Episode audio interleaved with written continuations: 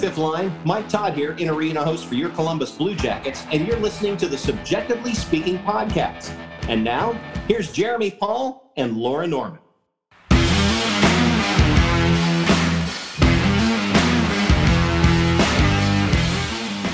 What's going on, everyone, and welcome into this edition of CBJectively Speaking on the Hockey Podcast Network, presented by Raycon and DraftKings. My name is Jeremy, and I'm Laura.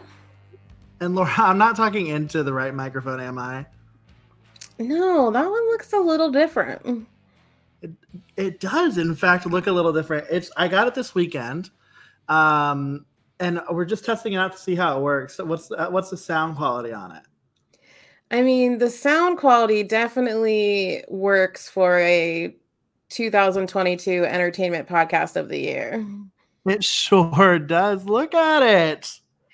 Look it's so it. pretty. In all of its glory. Welcome on in, everyone. It's a very Laura and I You're getting us on cloud nine because this is our first episode uh, since we won the Columbus Podcast Awards 2022 Entertainment Podcast of the Year this last weekend which is just truly an incredible honor. And we're also finalists for Podcast of the Year, top four finalists. So, um, I, you know, award season is not my favorite season. Fall is, and thankfully we're in both. And this award season was pretty good to us. Um, but obviously this is not why we do this. And I honestly feel like kind of a douche, like showing it and like holding it, like like this, but I feel like you and I are both trying our best to embrace like being proud of ourselves and celebrating ourselves and like celebrating our community. Like I feel like this is just as much like when I hold this, like this is gonna be really corny. When I hold this, I think about people like Julie, or I think about like Linda, like CBJ Bookworm, who was like with us from the beginning. I think about all the people who were just so kind to us and have continued to be kind to us and want to hear what we have to say and like want to say it with us. That's just like really cool. And I think about them whenever I see this. So I'm trying to celebrate not just for you and me, but also for them. Yeah, absolutely. I mean, our um, progression and our any amount of success, if you want to grade it that way, and especially, absolutely, this um, award and this honor is not possible without um, our community and our listeners and everyone who interacts with us on social media, um, and just their kindness and their belief in what we are doing here and the kind of um, content we want to put out and the kind of community that we want to build and um, it just speaks so so highly and um, of the fifth line and um, the Columbus hockey community and um, everyone who's embraced us in the last 18 months and um, it was absolutely wild on Saturday night. I'm pretty sure I left my body um, when they said our name. Um, and well, when they when they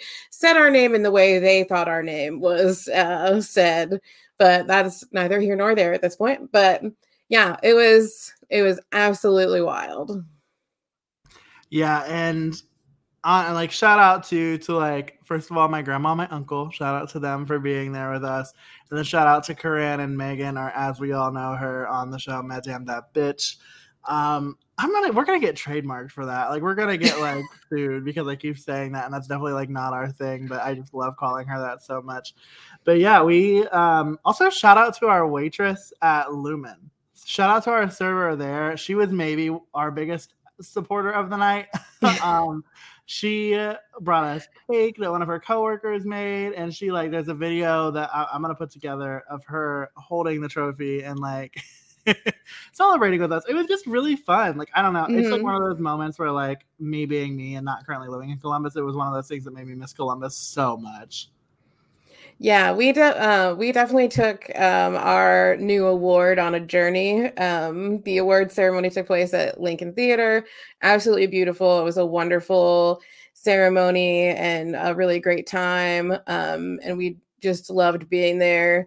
Uh, but then after we won, we had to we just had to take the award over to nationwide arena and get some pictures in front of the arena because i mean this is where it all started. I mean not our friendship but like this uh you know company and business and uh, endeavor that we started was all based around our mutual love of the Columbus Blue Jackets. But so, of course, we had to take it to the arena. Um, a, a, double shout out to Corinne for being um, basically our paparazzi for the whole evening. Yeah, and she did such a great job. You if you've been following us on social media, you've seen some of the photos. We have so many um, still to post here and there and video things that we're going to put together um, from the experience. But so, yeah, we stopped at the arena. We had to make a stop at our bar. There's a really funny video that we'll post sometime of us doing a shot in there. And then, of course, we ended the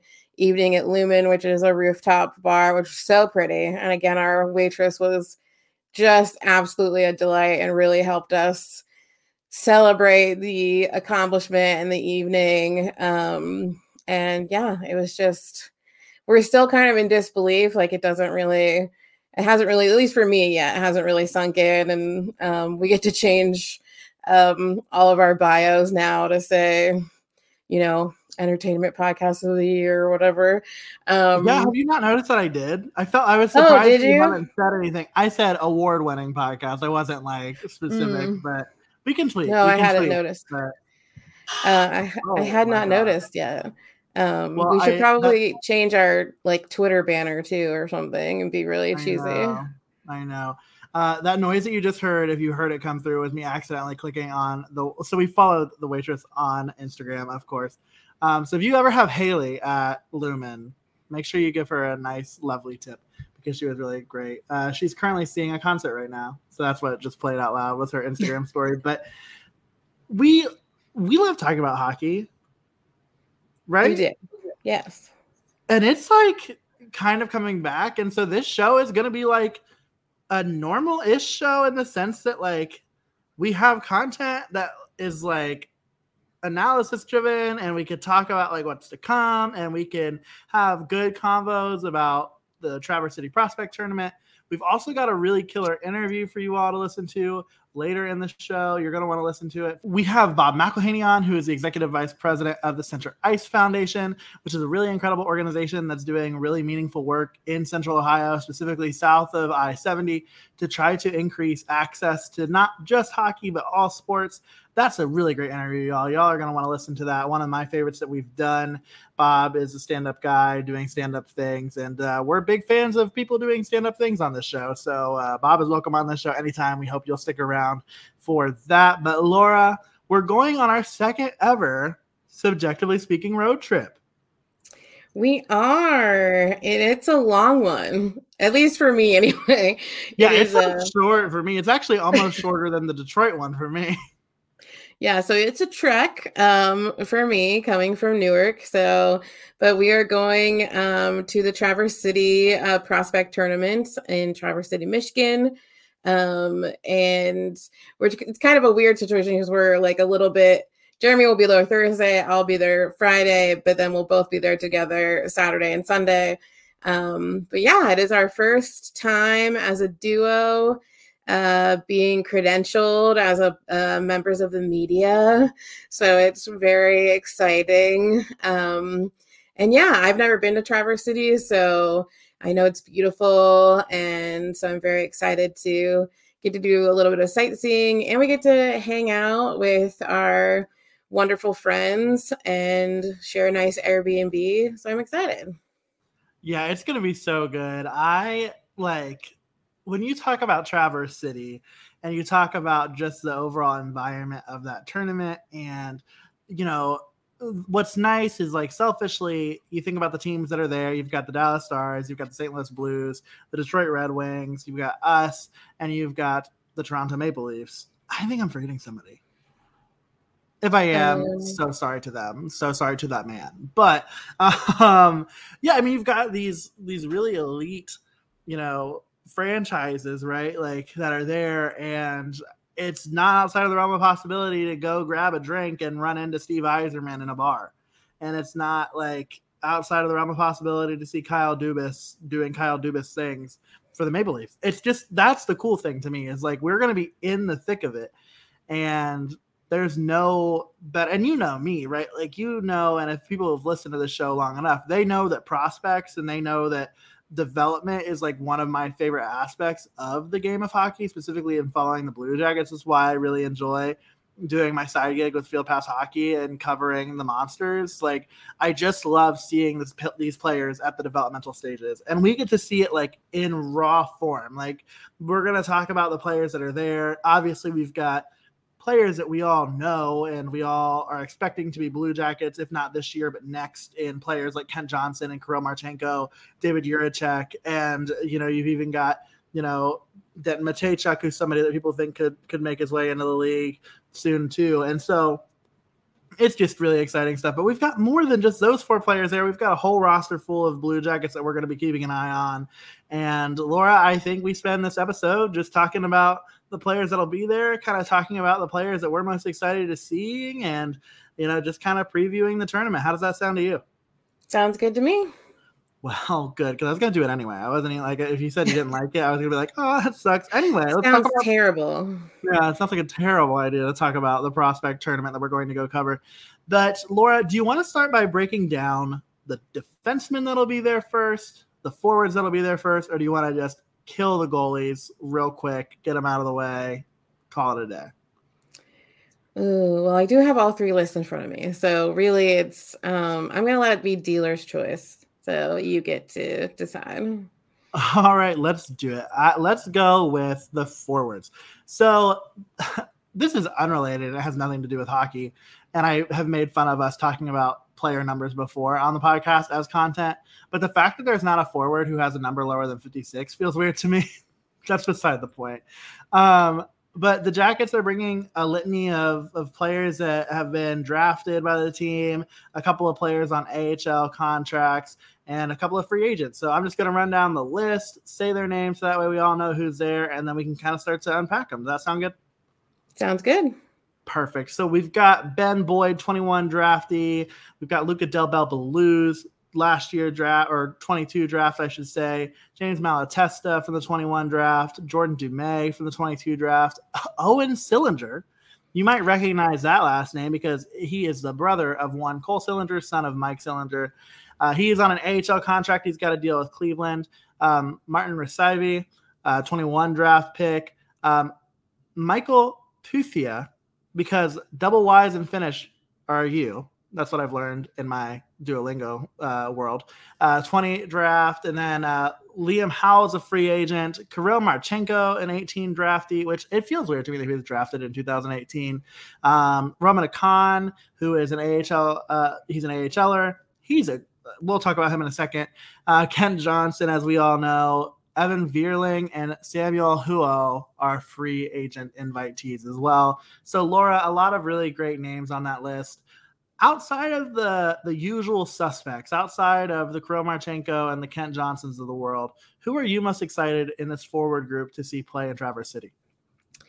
Um, I'm really interested to see what Owen Sillinger has to bring to the ice. Um, I got to see him play a little bit um, at the prospect camp that we had here in Columbus in July. So, um, but during those like prospect camps, it's hard to like um, see them do a lot because there's so many uh, prospects there. They're not playing on the ice very long. Um, but I'm just very interesting to see like what his skill level is. Obviously, it was high enough for the monsters to want to sign him to a one year contract, but you know, he's the older brother of Cole, so he's, you know, got a few more years on him, but Cole has spoke nothing but highly of how skilled his brother is. So I'm excited to see what he brings to the table. Yeah, he's going to be a lot of fun. I'm excited to see him play in Cleveland, and and it is not outside of the realm of possibility that he could potentially get looked at for uh, a two way deal at some point if he's really showing what he's made of. The player that I'm most excited for is probably Jordan Dumais. Jordan Dumais is um, a forward. He's born in 2004. Oh my god. Good. I'm not even going to tell you what Doesn't that hurt? I was doing in 2004 cuz Christ. Correct. It hurts. Yes. Correct. So, Jordan Dumais fourth round draft pick this year, third round, excuse me, third round draft pick for the Blue Jackets this year at 96th overall. And he's a player that really produced at a massive clip in the Q this year, this past year. He registered 39 goals and had 70 assists for 109 points in 68 games. Uh, also, Jordan Dumais wears number 69. Nice. And so, without a doubt, this is a player who you have to be excited to see how his game translates to, to an NHL style uh, game. Obviously, you're not going to be playing against all future NHLers here in Traverse City, but it will be fascinating to see how he sizes up with these guys. I mean, he's going to be the smallest guy on the ice when he's playing. There's no doubt about that. Is he going to be able to keep up with the aggressive play on the ice? Is he going to like? Because here's the fact of the matter, right? Like a lot of the guys who are at Traverse are prospects who are trying to prove themselves, right? They might be free agent invitees who are trying to get signed to, you know, uh, even an AHL deal, right? Like there are just guys who are really looking for an opportunity. They're going to play with some heat. They're going to play with some heat for sure. And so I am uh, hoping that he fares well. But I'm just excited to see if maybe we could see a burst of that talent that he has um, that allows for him to be such an incredible playmaker in the Q. But then, I mean, it's hard not to look at guys like Luca Del Bel who could have been a first round draft pick this last year that the Blue Jackets were able to swipe in the second round and think that he could have a fun traverse. You know, he's a kind of player that's picked up a little bit of momentum here over the offseason as somebody who could be good and I'm I'm excited to see it happen. I'm excited to see these guys take the ice for the first time. It's going to be a lot of fun. I mean, Luca definitely has the best last name. Del Bel Belluz is so badass. Like you can't mm-hmm. tell me otherwise. And there are players on this list. I mean, like Martin Rysavy, he played with Czechia in the Worlds. I mean, there are just there are players here that have some some grit to them. I mean, like this is not James Malatesta's first Traverse City. You'll remember last year he kind of laid a check that was really not super favorable and uh, ended up, you know, not being able to play in much more of the tournament. But it's going to be good to see those forwards play, and it's going to be even more fun to see what the Blue Liners have in store. I mean, this is where I look at this roster, and it just feels like you've talked about at least like more than half of these guys as being potential NHLers in the next few years. I mean, this is a list of guys who could quite possibly make up the Blue Jackets blue line in, over the course of the next five years. It's a really, really stacked group, Laura. Yeah, and it's been um, people that not only like our, not only Blue Jackets related people have been talking about, but like the hockey world in general, um, having these guys in our pipeline and drafting a few of them this um, this past July. But it's it's some quality, you know, level skill in this group of uh, defensemen, and it's going to be interesting to see how they. I mean, they've played some together, but how they play together and what their kind of level of grit is, because that, like we've talked about before, that is always something that I think we're going to be looking for because um, obviously you're not looking for Im- immediate fixes in in prospects, but I think for the next couple of years we're going to be trying to build up our level of grit, um, especially on the blue line and um, finding those um, defensemen that are ready to to take hits and to play a little rough and ready. Um, so yeah, I'm interested to see um, what our potential is going to be down down the road with these guys. Yeah. So without any further delay, um, the only player who wears a number below 30 on this roster is Denton Mateychuk. He's number five. and so uh, obviously he was drafted by the Blue Jackets in the first round this year. Marcus Bjork is somebody who the Blue Jackets signed to an entry level deal this summer, uh, coming from overseas. He's somebody who could have some potential in the NHL. He's somebody who I think the Blue Jackets are hoping will at least make a difference in Cleveland. And then you've got David Jiricek. He's going to be there. He's probably overall who I'm most excited to see, but of course, I'm going to throw the caveat of we can't pick the ones that we always talk about into that conversation. Um, Samuel Knazko, uh, he's a 20 draftee who feels like we've talked about him for so long. I'm excited to finally be able to see him play. And then you've got Cole Clayton, who is a big time fan favorite in AHL Cleveland. Stanislav Svozil, 21 draftee, and then Ole Bjorgvik Holm, who's also played some meaningful minutes down in Cleveland. Those will be the seven defensemen that the Blue Jackets will bring with them to Traverse City this week. So, Laura, like I said to you, we've got guys like David Jiricek and Denton Mateychuk. Those are the guys that everybody keeps talking about because they're the ones with the recency bias. They're the guys who the Blue Jackets fans should probably be most excited about on this defensive core. But for you, when you look at those other five guys, is there anybody who stands out as somebody who you want to keep an eye on during this tournament? I'm gonna say his last name wrong because you know that I have issues. Um, but I, you're in the space of safety. I want you to just go for it. Just fucking do it. Just say it. You're gonna say it right. I'm I'm not, but Stanislav Svozil. That, that was close. Okay, it's okay. There we go. It's yeah, fine. that was good. Um, it it truly is. I've said it before. I have a speech impediment. I'm really bad with last names. Um, but so I'm excited to see him because I, he feels to me like someone we've been talking about for a while, even before he was drafted. Um, and that people are looking forward to seeing, but sort of on not he's like under the line of of Denton and David, like he's like there, but then once those two guys got drafted, it was like he kind of went away out of people's minds for a little bit. But I feel like we've been talking about him for a long time. I feel like I've heard a lot of great things, um, and that people think he can bring um, a lot to our blue line eventually down the road. Um, so yeah, I'm excited to see him and see um, what he can bring, and then I'm also excited to see, but simply because um, I miss Oliver, but Marcus Bjork because it's almost Bjorkstrand. It but, is close. It is close. You have to you have to admit. So those are my two. One for his name and the other one because I I think he's gonna be pretty exciting to watch and see. Well, if there's anybody who rivals the name Luca Del Bel Belluz on this roster, I have to say I think it's Ole Bjorgvik-Holm. Uh, he's somebody who has a little bit of an interesting, like I mean, Blue Jackets fan know lately we know who this is. He is somebody who was drafted by the Blue Jackets in the fifth round in 2020. And he has a little bit of an interesting arc just because obviously he plays a season in the OHL and then COVID happens. And he's one of those rare occasions where he was able to play in the AHL as an underager because of the OHL not playing in 2020, 2021. And so he's somebody who has 16 games of AHL experience. So not a ton, not too many games, but in those 16 games, he had one goal, four assists for five points. He's not somebody who has traditionally been a high scoring defenseman in his uh, time in the juniors. He went back to Mississauga in 21 22. So he went back to the OHL, was not with Cleveland this last year and he had three goals, 10 assists, and 13 points in 54 games.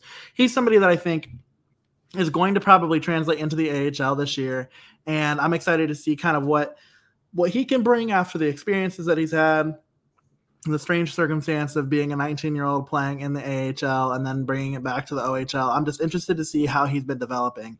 I think that's going to be a lot of fun to see how his game takes place this weekend. And I mean, I think more so than, and I'm blaming this on Dylan Tyre, like to be frank.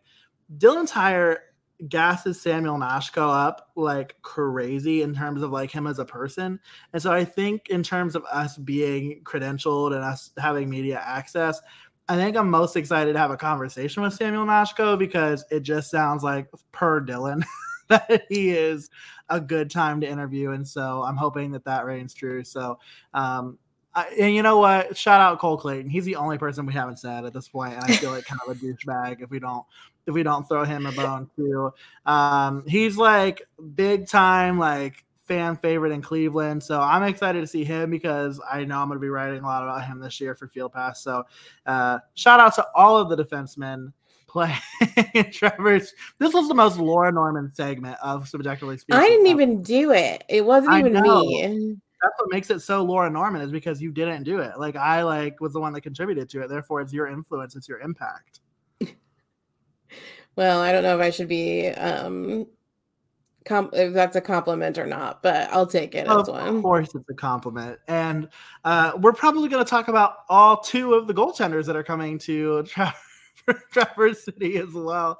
Um, there's Pavel Cajan, who has been signed. He was a free agent invitee to the Blue Jackets prospect camp that Laura alluded to earlier, and in so ended up with an AHL contract to uh, basically, to me, like I read it as him being the five in the system right now, um, behind Daniil Tarasov as the three in the starter in Cleveland, and then with uh, you know, Jet Greaves, who we'll talk about in a second, being the four there in Cleveland. But yeah, I mean, Pavel Cajan is somebody who played again, like for Czechia in the World Juniors. So he's somebody that has had some experience the the Czechs on this team, like they know each other, right? Like they just got done, like I said, with the World Juniors with Jiricek and and Rysavy and now Cajan, and so it's going to be interesting to see how he fares in games. But I have to be honest, I think that you and I both are probably keeping our eyes on Jet Greaves in this tournament a little bit more than we are on Pavel Cajan. No disrespect, of course, to him, but for Jet Greaves, it's an interesting story. He actually suits up for a couple of NHL games last year. Doesn't play. He he backs up um, Elvis a few times, and then also, you know, whoever he backs up whoever he needed to in that time. I can't even remember if JF Berube was the I, starter at that point or or what it was, but all I know is that Jet Greaves sat on the bench for a second. he did. It was, and it was great, but yeah, he's somebody who I think is going to be the four. I think he's going to be your second string in Cleveland. He's going to get some good minutes there, and so he's somebody that I'm really looking forward to to seeing this weekend. How about you? Yeah, absolutely. I got to see him play um, in the scrimmage for Prospect Camp. Um, and he definitely was the shiniest of the stars of, I think, the four goalies that were there um, for the camp. But, and it, I mean, he's going to play a pretty crucial role depending on how things go in goalie land in Columbus because, you know, if you know, if Korpi or Elvis get injured, then Daniil Tarasov is going to get a call up, which gonna is going to leave Jet in, you know, in that number one spot in Cleveland. And as we said before, Cleveland is really looking for a bounce back year from last year where they just did not have a great season. Um, so they're really looking to get back in more of a rhythm and you know, maybe recreate some of those uh, Calder Cup winning days because uh, it's been a, a, rough couple of years. But he's really gonna, you know, a lot of his play time is gonna be based on what insanity ensues um, in Columbus and how much um, or how little uh, Daniil Tarasov gets called up. But I'm excited. I think both of these options are really solid and you know it'll be fun to see them play like full games and or full like switch out and get really like long term playing time uh, within a game as opposed to a scrimmage so um but yeah i'm i'm excited for both of them it'll be interesting to see how the Blue Jackets utilize the two of them too, right? Like they play three games while they're in Traverse, so you can't. There's no even split there, but you wonder are they gonna are they gonna try their best to split their minutes between those those guys. I almost wonder if they're gonna spend more time on Jet than they are on Pavel, just with the understanding that you know Jet's under an NHL contract at this point, and and Pavel's not. But you know it, it's going to be even more fascinating because in a lot of ways you've got Trent Vogelhuber, who is the AHL head coach of the Cleveland Monsters. Former, well, he never played a game for the Blue Jackets, but former Blue Jackets draftee. And so it's going to be interesting to see what he wants to do because it's a lot of it's an opportunity for him to kind of like get to know some of the guys that might be down there too. And so he might want to know what he has in Pavel Cajan. And so we might see him get a little bit more time. I feel like, you know, Jet Greaves obviously has some time to develop over the summer, but you know, you kind of know what you're getting with Jet Greaves if you're Trent Vogelhuber. He played in 29 games for you last year. Uh, and, you know, had had some respectable numbers. He, he played over a thousand minutes um, and had a 284 goals against average. Uh, went 12, 12, and 2, which on that Cleveland Monsters team that finished dead last in the AHL North, um, not bad. not a bad showing for him. Um, a 905 save percentage. And again, when you're playing for the Cleveland Monsters last year, that's a big win. I have to, I will say it until the team dissolves when they changed the name to Cleveland from Lake Erie, that's when things went south in Cleveland. Um, the Lake Erie Monsters were the ones that won the Calder Cup. The Cleveland Monsters haven't done shit at this point. Um, but shout out the shout out to um, the Lake Erie Monsters and shout out to Dan Gilbert for messing that one up. I have to say that I'm such a fan of the Lake Erie Monsters, but I digress. Uh, so yeah, I mean we've got a lot of really great prospects here lined up for us to check out and. Uh, we're going to have a lot of really fun content for you, we hope bear with us. I've heard rumors that the the network is not great inside of um, inside of the actual arena in Traverse City. So if we're not able to live tweet, we apologize. But um, we're gonna have plenty of good content for you. We promise we're gonna be up there kicking it with um, our friends from the artillery. We're gonna be up there with with Jeff Svoboda. And so we are going to have as much access for you all as humanly possible. So you're going to want to keep it locked. Laura will tell you where to do that later. You know how this works. Um, but Laura, is there anything that we haven't talked about with Traverse that, that you've got on your radar? Um, you will be able to watch the games on bluejackets.com. Uh, they will be live streaming the games. Um, and uh, they did explain, Dave Metzel did explain it yesterday in the like Monday mailbag situation. Um, but you, they do have to share the production with um, the Detroit Red Wings uh, production crew. So um we there will be like conflict of who's reporting during uh when the blue jackets play uh detroit but the other two games it'll just be um blue jackets so uh yeah keep an eye out for that they are afternoon games i believe two of them are at three o'clock and one of them is at two o'clock.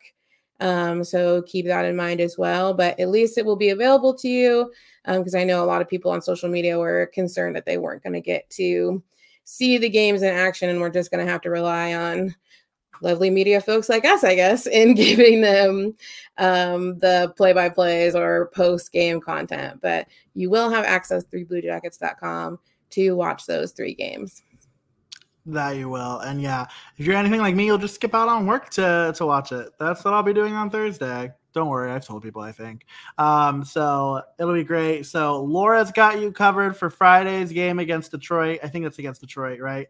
I've got you covered. Yes. Against the Blues on Thursday. And, and then, then we'll have you covered together against the Maple Leafs on Sunday. And we'll hopefully have some fun stuff going on on Saturday. That's the Blue Jackets off day. And hopefully we'll find a way to have some fun with the guys and, and be able to get you guys some some good content then. But Laura, guess what? Uh, what? It's back. Are you talking about, well, college football or the NFL? I'm talking about the NFL because the NFL's opening week was action packed and it's just getting started. Get ready for week two of touchdowns, big plays, and even bigger wins with DraftKings Sportsbook, an official sports betting partner of the NFL. This week, new customers can bet just $5 on any football game and get $200 in free bets instantly. Want more action? Everyone can experience the thrill of DraftKings early win promotion. It's simple. This Sunday, bet on any NFL team to win, and if your team leads by 10 at any point during the game, you get paid instantly, even if your team loses. So you're going to want to download the DraftKings Sportsbook app now. Use promo code THPN to get $200 in free bets instantly when you place a $5 bet on any football game. That's code THPN only at DraftKings Sportsbook, an official sports betting partner of the NFL. Minimum age and eligibility restrictions apply. See show notes for details. Hey, Laura. Yes, Jeremy. What have you been listening to recently? Oh God, so much stuff. Aside from, you know, award winning, CBJectively speaking, um, I have been filling my I have been filling my ears with just a uh, pure compilation of uh, mid to early to mid 2000s uh, punk rock and um, emo punk because that uh, before you knew me um, and in my youth I wore a lot more eyeliner and it was it was an interesting time but that's what I put on when I'm trying to be productive. That's fair. I still think you wear eyeliner in your heart, but um, lately I've been listening to. I'm really. I don't know if you know who Nicole Byer is, but she has a podcast called "Why Won't You Date Me," and I like to listen to that a lot because I think it's just like really funny. She's a great comedian, um, and so hearing her talk about relationships is always really fun. Um, and it's normally fun, however I listen to it, but recently it's been even better because I've been listening to the show using my Raycon wireless earbuds. Raycon's everyday earbuds look, feel, and sound better than ever with optimized gel tips for the perfect in ear fit. These earbuds are so comfortable and they will not budge. Trust me. Raycons give you eight hours of playtime and a 32 hour battery life. Raycons are priced just right. You get quality audio at half of the price of other premium audio brands. And you know who we're talking about. It's no wonder everyday earbuds from Raycon have over 50,000 five star reviews from things such as their awareness mode to their noise isolation. And if you want to skip a song, you can just tap on your earbuds. It's that simple. Raycons are great. I use them whenever I can, and I know that you will too Go to buyraycon.com today and use code THPN15 to get 15% off your Raycon order. That's code THPN15 at buyraycon.com to score 15% off. Buyraycon.com, code THPN15. All right, Laura, we teased it a little bit earlier, so we've got to let the people have it now. We're going to throw it over to our exclusive interview with an executive vice president with the Center Ice Foundation, Bob McElheney. We hope you enjoy. All right, folks. So we have the pleasure of being joined today by Bob McElheney, Executive Vice President of Operations for the Center Ice Foundation, which is an organization dedicated to building the future of sports in Central Ohio. Bob, welcome to the show and thank you for being here with us today. Just to kind of get things started, tell us a little bit more about the foundation, how it was formed, and, and what your mission is in regard to growing access to ice sports in Central Ohio. Yeah, well, thank you both so much for having me. Um, super excited to be on. Super excited to, to talk with you guys and, and uh, you know, obviously your audience about a little bit more about what we're doing. So, um, yeah, we are you know kind of years into this project, uh, give or take about four years ago. Um, really, a group of of hockey parents uh, got together and and uh, on a whim more than anything said, hey, you know we've identified uh, the same issue that I think everybody else in Central Ohio has identified that we're out of ice. There's just not enough to go around. Um, you know, that's that's not necessarily anybody's fault. It just is a matter of the game exploding. Um, you know, more and more people wanting to be a part of of you know what we you know largely think is one of the greatest games on the planet. Um, you know, and, and, we wanted to facilitate a, a an opportunity for those players that, like I said, don't necessarily have a place to, to go. So we got to talking. Uh, really, the whole thing started as you know, how do we put up four walls, fill it, and freeze it, right? Um, and that rapidly changed. So we, uh, you know, as we kind of got into the nitty gritty, we found out that maybe that's not the the best plan or the most feasible plan. Um, and like I said, over the course of four years and many many hurdles and, and many many uh, discussions and partnerships and all kind of things. Um, we kind of ended up where we are now. And where we are now is bringing a uh, really uh, top tier multi sports complex to the region not just central ohio but really the, the entire midwest region. Um, a, a complex that includes uh, two full, uh, you know, regulation, North American regulation size uh, ice rinks, a 50,000 plus square foot field house, um, you know, individual bays for different types of training, whether it be, you know, anything from yoga and spin classes to martial arts to, you know, you name it. Um, but beyond the sports aspect, uh, restaurants, office space, retail space, hospitality.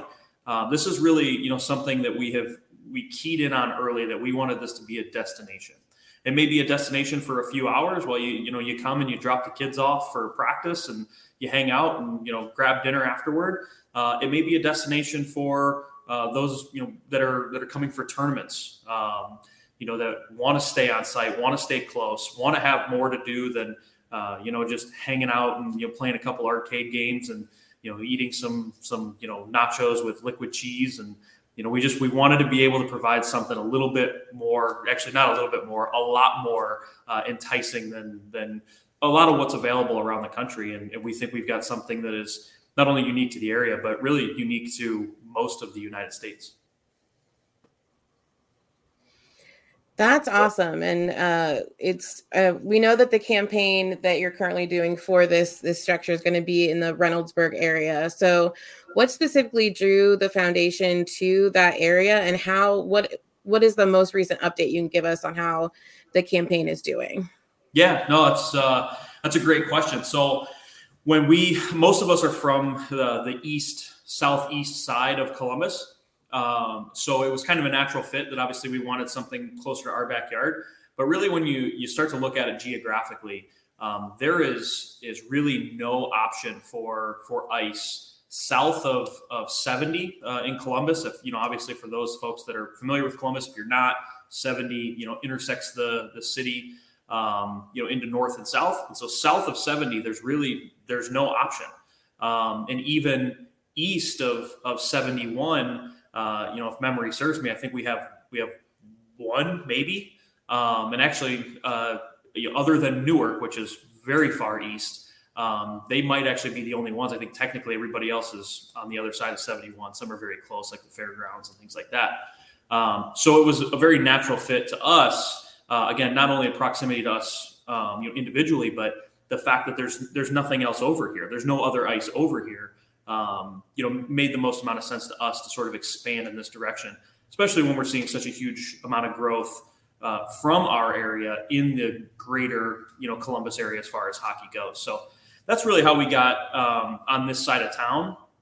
And then Reynoldsburg actually reached out to us. Um, I want to say a little over a year ago, um, you know, and said, "Hey, we, you know, we want to be the host for this. We love the project. We think it's incredible. We want to work with you." And it has been a wonderful relationship with them uh, since since the word go.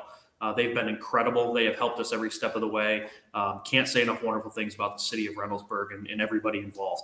Um, right now, as the project sits, we have our, our piece of land. Uh, we are kind of on the east side of Reynoldsburg.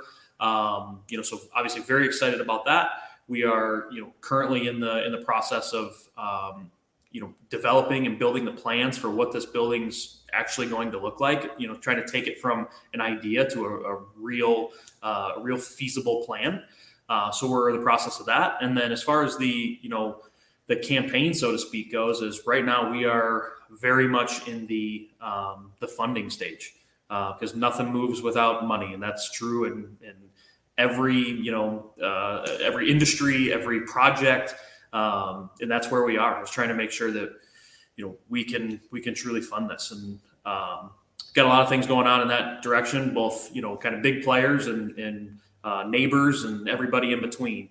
Um, so yeah, that's that's kind of where the where the project sits right now is things are moving forward, things are good, but we are very much in the uh, you know we need to make sure that this thing gets funded phase.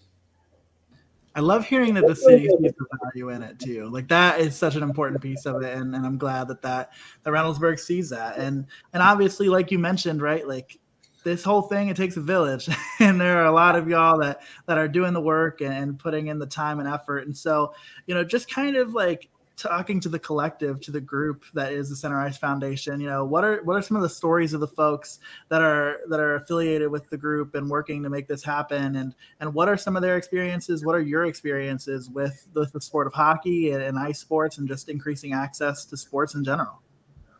Yeah, so you know, I uh, I guess I'll start with me. You know, I I grew up in the game. Um, you know, I was I, I was a lifelong rink rat. I, two weeks after I was born, I was in the rink. My brother had practice, and you know, couldn't stay at home, obviously. So I was I was in the rink, and I you know lived under the bleachers and and the whole thing. I mean, that's that's how I grew up. So um, this game has been in my blood quite literally since day one. And a lot of other folks are, are that way. Um, you know, a lot of other folks on the um, on the board have been in the game for a long time. Um, everybody on the board is a, a parent or involved in one of our sports. Um, we are we are far beyond hockey. We you know, started with hockey. We you know obviously the name would tell you the Center Ice Foundation, all that. That's that's kind of for most of us that's our our love and our passion. But it's grown so far beyond that. We are we have folks from lacrosse and from football and soccer and you name it. You know we have folks that are that are involved in in every aspect. So. Um, you know, like I said, we have a lot of parents. We have a lot of, um, you know, folks. Our president, Kirsten Watts, she talks about all the time. You know, she has a her oldest son is is a sophomore in high school, and uh, you know, her her dream is to have her son play on the ice that you know she was able to help you know help be built. So. Um, we have uh, we could probably spend hours talking about the the stories and the reasons, the whys, right, of, of everybody on the board. But um, without exception, every single person on the board uh, loves youth athletics, wants to better youth athletics, wants to better their community through youth athletics, um, and that's our that's our driving goal. That's our driving focus. Is is how do we make sure that our community, specifically our hockey community, but our community in general, uh, and our youth athletic community in general, is better because of of what we've done. That's so awesome. And just, I mean, going through your guys' information and your website and um, all that, all of that, and really seeing like the the true dedication, because this is not these types of things are not an easy feat, especially for it's not necessarily new, but it's newer somewhat um, over the last like couple of decades. A sport like hockey or other ice sports, um, and really getting um, other parents and other young athletes to see um, the benefits of having more access. So, other in your opinion, why is it important to make ice sports more accessible to not only the Central Ohio community but youth athletes in general? And we know that you are a coach, and so what are some of the key things? that you see kids take away from participating in these types of activities? I, I mean, I, what an awesome question. I I think that all sports, um, but specifically team sports, offer so much to youth athletes. Things that you you absolutely cannot teach in a classroom. You absolutely you know can't teach them at home. These are these are things that you know these kids are coming away with. Um, you know because they they learn to interact with their peers. They learn to, you know, overcome obstacles and, and, you know, go through those trials and tribulations and work harder than they thought they were able to and achieve more than they thought they were able to and fail and learn what failure, you know, is and learn that it's okay to get, you know, so to speak, get punched in the mouth. You're going to be able to get, you're going to be able to stand back up and you're going to survive and it's going to be okay. You're not made of glass. You know, so much of that comes from team sports um, you know how to rally around each other. I mean, you could you could go on. The benefits are are remarkable and they are immense. So um, you know, for us, it's kind of a no brainer. Like let's let's push this. Let's get kids involved in this. We know what it did for us personally. We've seen what it's done for our kids. We've seen what it's done. You know, I've seen what it's done for for kids I've coached. There isn't a, a, a young person on the planet that can't uh, be bettered because of team sports. So that's a that's a driving focus for us for sure. Um, but ice sports specifically, you know, again, we're uh, we're kind of a lot of us are hockey centric just because that's what we've we've grown up in. We love the game, um, you know. But I think one one specific ice sport that uh, is certainly underserved and that has been a a top of the you know top of the list focus for us is is our sled hockey community. Um, you know, these are folks that uh, we have a, an awesome community in Central Ohio, sled hockey players, uh, from from youth players all the way up to adults. Um, you know, we have just a, a, great community, and again, they're they're deeply underserved. Um, most folks, I would say, don't even know what sled hockey is. If you don't mind, sled hockey is is essentially, um, you know, it is played on a sled, a literal sled. They sit in it, they they strap themselves in. It's it's folks, um, you know, that typically um, you know, whether they have uh, physical uh, limitations. Um, it's a lot of veterans. It's a lot of you know um, uh, first responders, things like that, that still want to stay in the game. Um, they sit in a sled. It has a blade underneath the sled. They actually hold two hockey sticks, uh, both with uh, picks on the end of them, and that's how they propel themselves across the ice. It's the most incredible game you can watch. It's unbelievable, and there's really the the facilities available to these folks don't necessarily I shouldn't say they don't exist, but they are so extremely limited. Um, you know, they are they are forced to use facilities that weren't designed with them in mind, um, that aren't necessarily you know great for them, and we're turning that on its head. Um, like I said, this is a top of the line, top of the the list line item for us that this is going to be your home. This is going to be the sled hockey community's home. It was built for you. It was built with you 100% not only in mind, but as a focus. Um, so you know things like obviously oversized locker rooms and, and furniture in the rooms to make you know uh, their dressing and undressing experience as seamless as everybody else's. Um, you know, uh, a zero grade um, synthetic ice surface going from the locker room to the actual ice surface, so they can use their sled to actually get to the ice surface. Clear Lexan boards, so they can see through the boards and they, they actually can be on the bench instead of on the ice where they typically have to stay now. I mean, these things that don't really take any more effort, don't really take any more money to do. Somebody just has to think about them before they do it. And you know, I'm a veteran myself. We have some other veterans and some some veteran-minded people on the board, and this was a no-brainer. You know, we've talked to, like I said, our, our friends and our partners in the sled hockey community, and obviously they're you know thrilled about it, and we're thrilled that, that they're along for the ride. So um, I apologize not to be super long-winded, but when you talk about you know the the impact that ice sports can have, I don't know if there's a greater impact than serving those that have served us and allowing them the exact same opportunities that everybody else gets. and the exact same opportunities that so many more kids and adults are going to be able to enjoy at our facility. Without a doubt, and I mean, I, have seen the effects of sled hockey firsthand. Uh, one of a family friend um, has a daughter with spina bifida and has just absolutely fallen in love with the game of sled hockey, and is is pretty dang good too. like it's a lot of fun to watch, and and uh, like you said, right? I mean, it's just somebody has to think about those things, and it sounds like that's like at the center of the mission of, of the Center Ice Foundation. I think that that's the reason why so many people are able to get behind a mission like this. And so, um, you know, absolute kudos to you and your team for that. But, you know, on top of on top of the campaign to to build this facility, you're also engaged and involved with with other organizations and um, you know assisting with the Thunder uh, Thunderbird Hockey Club, 256 Athletics, and the Center Ice Summer Classic. So, could you tell us just a little bit about these additional efforts and organizations that the foundation is involved with? Yeah, well, I think it was a pretty um, pretty logical and pretty simple marriage, uh, you know, for us to to bring in organizations, youth uh, sports organizations, um, you know, kind of under the umbrella. That's what we're here for. And so we had um, we had a number of organizations reach out that um, in different sports, hockey, lacrosse. Uh, we're working with football, soccer is likely to come very soon. Um, you we have a lot of different sports that, that want to engage. Baseball, not to leave anybody out, sorry, but um, you know, we uh, like I said, we're approached, and there were a lot of folks that were concerned maybe they didn't have a place to go. Uh, maybe they're looking for something different. Uh, and again, it was it fit perfectly with our mission statement that that we would be able to kind of be that that home for them and that sort of umbrella, if you will. Um, so that's largely what it is. I mean, it's it's uh, we're not here to to necessarily build up big uh, sports organizations, but what we are trying to do is make sure that everybody that wants to play, we don't care what sport it is, everybody that wants to play, you're going to be able to play.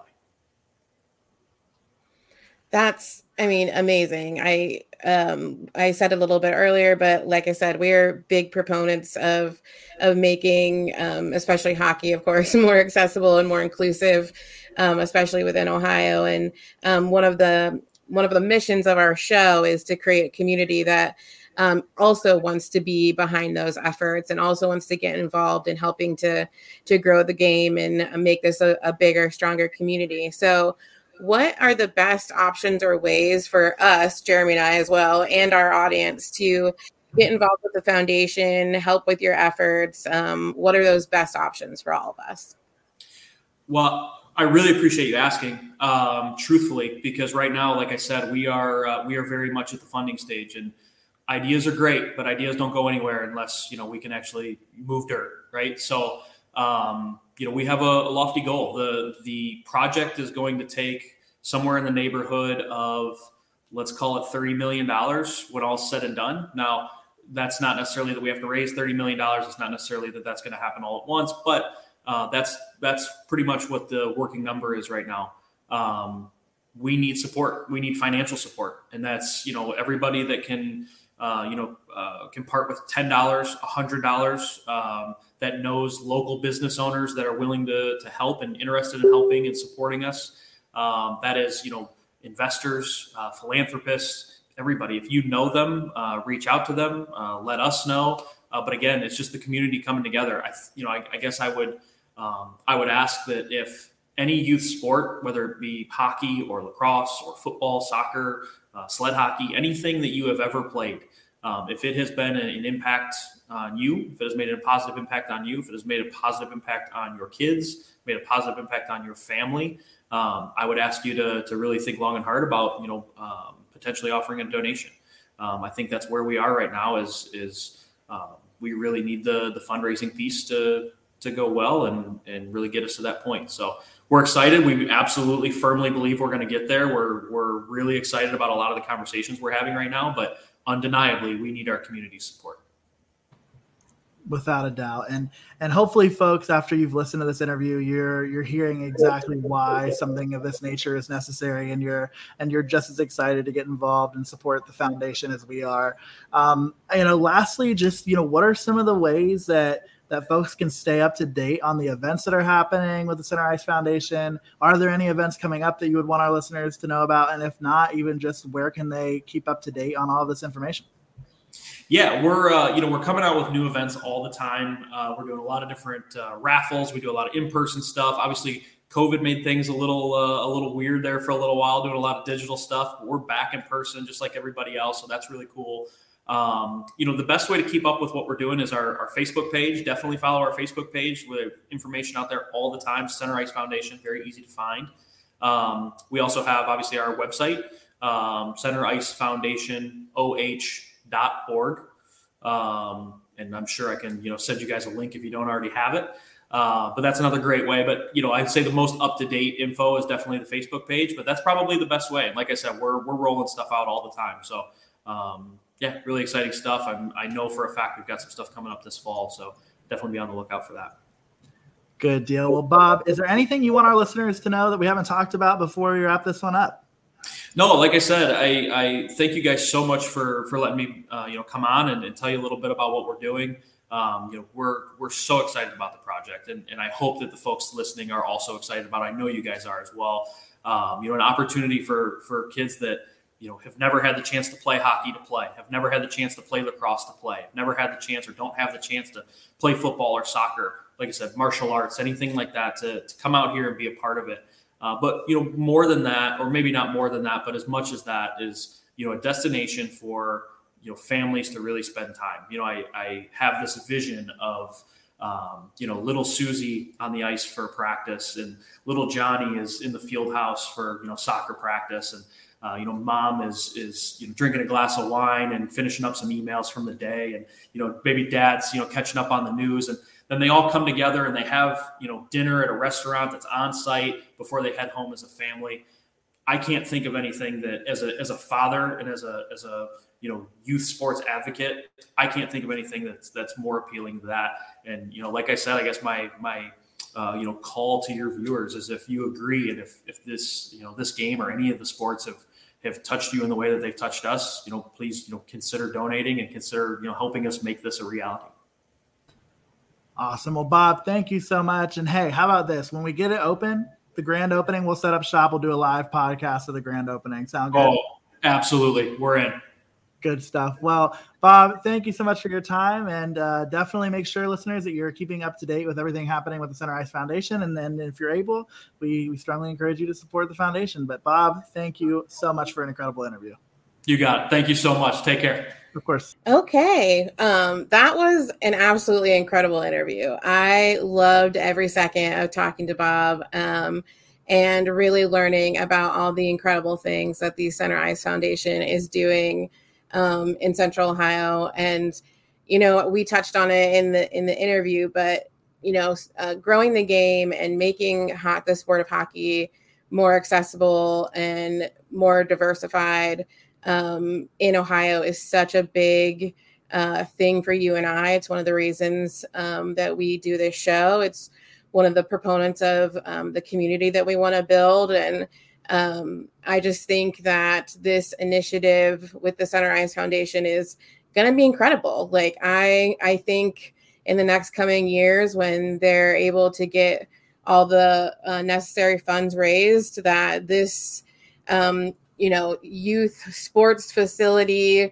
hotel, medical facility, like all encompassing, you know, youth sports center is just going to be such a huge um, thing for not only Ohio, but um, parents and youth athletes all across the country. And I just think it's going to be so, so cool. So what were, what were your thoughts on our interview with Bob? I loved it. And I, I think you know, there's not, you know, I think we know that the people like us exist, like the people who like know that the need to increase accessibility to the game and to sports is so important. I, I think I've talked about it, maybe not on this show, but I know I definitely talked about it on Line Change. Is that I am just so fascinated and honestly like moved by the intersection of society and sport. And I think that there's real change that happens at that intersection because our culture is so intertwined in sports. I mean, for the most part, there's somebody who has been touched by sport in some way, shape, or form in their life, whether that's because they played or a family member played or they've learned something from it. And I, I think about like everything that he said about what people get out of team sports, and I think about the you know, I mean, specifically like the sled hockey stuff. Like the sled hockey stuff is incredible, right? Like it's like I almost would argue maybe like the biggest opportunity for people who are differently able to to engage in sport in a really authentic way. And i think just to increase access to that especially after like seeing firsthand what that can do for somebody and what that can do for a family it's just really really cool. And to be able to i mean i played football for eight years right? Like his idea of team sports you learn so much about yourself about teamwork about leadership about all those things. And to be able to allow that to be accessible to folks like that's everything that's everything yeah. that i want and that's everything that i'm glad to know that he wants. And I hope that if you listen to that interview and you're feeling moved, like I hope that you will continue to spread the word of the mission of the Center Ice Foundation. And I hope that you will, you know, if you're able, give. And if you are so moved, attend an event that they have. Make sure you like, I mean, follow everything that Bob told you to follow and keep an eye out and uh, get really excited. And I'm serious. I want us to do a live a live podcast at the grand opening of that of that facility.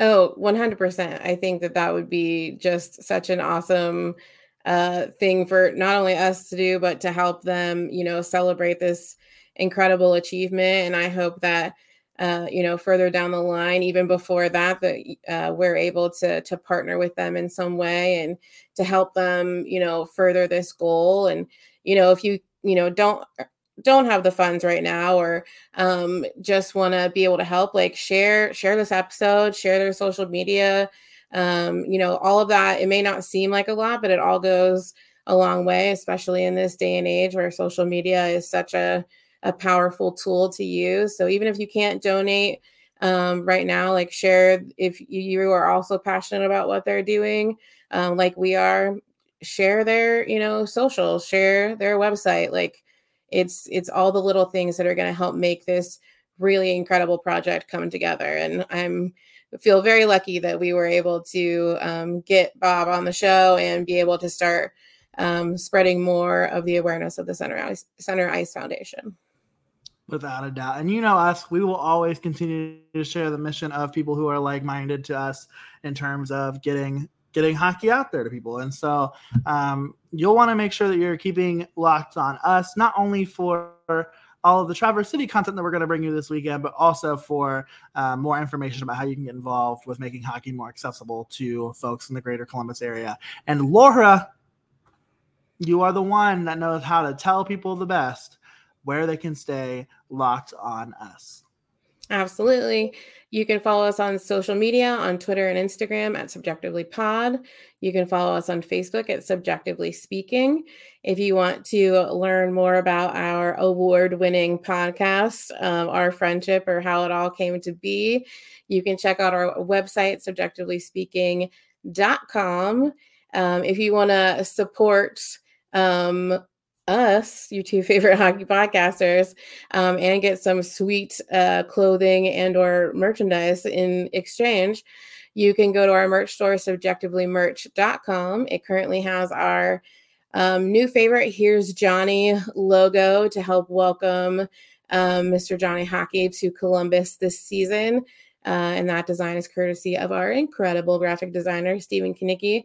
And soon enough, all of our other designs will also be up on that store, um, as well as some new ones coming for this season. And lastly, you can rate, review, and subscribe on whatever podcast platform you are listening to us on, uh, especially if you're listening on Apple Podcasts. Scroll on down, hit that five star rating. It is our favorite number. Um, again, we don't know how the, the algorithm really works. Um, but we just know that those stars, those comments, those subscriptions all help us get noticed in the hockey podcast charts and helps to bring more people into this wonderful community of ours that we are building. Um, and we just appreciate you all so much. And like we said, none of this is possible without all of you. And we just can't thank you enough. Speaking of the podcast charts, we randomly like peaked at number 34 at the USA hockey charts this week on on Apple Podcasts. So um, shout out to you all. Y'all are doing the work listening to this show. We love you. We love you. Thanks for paying the bills. Um, not really. Y'all, y'all aren't paying no bills. It's no fault of your own. We just don't really. We just don't got it like that. But um, we love and appreciate you guys so much. Um, again, like Laura said, we wouldn't be where we are without you. And this last weekend, again, just so humbling and so so beautiful to have that moment together and to think of you all during that time. So um, until we get the chance to talk to y'all next time, we're gonna. I mean, you're gonna feel like you've never stopped talking to us because we are going to be as active as humanly possible this weekend. But until we get the chance to come to you all with another show, uh, we hope you stay tuned and we hope you take care of each other. We hope you take care of yourselves, and we will talk to you then. Bye.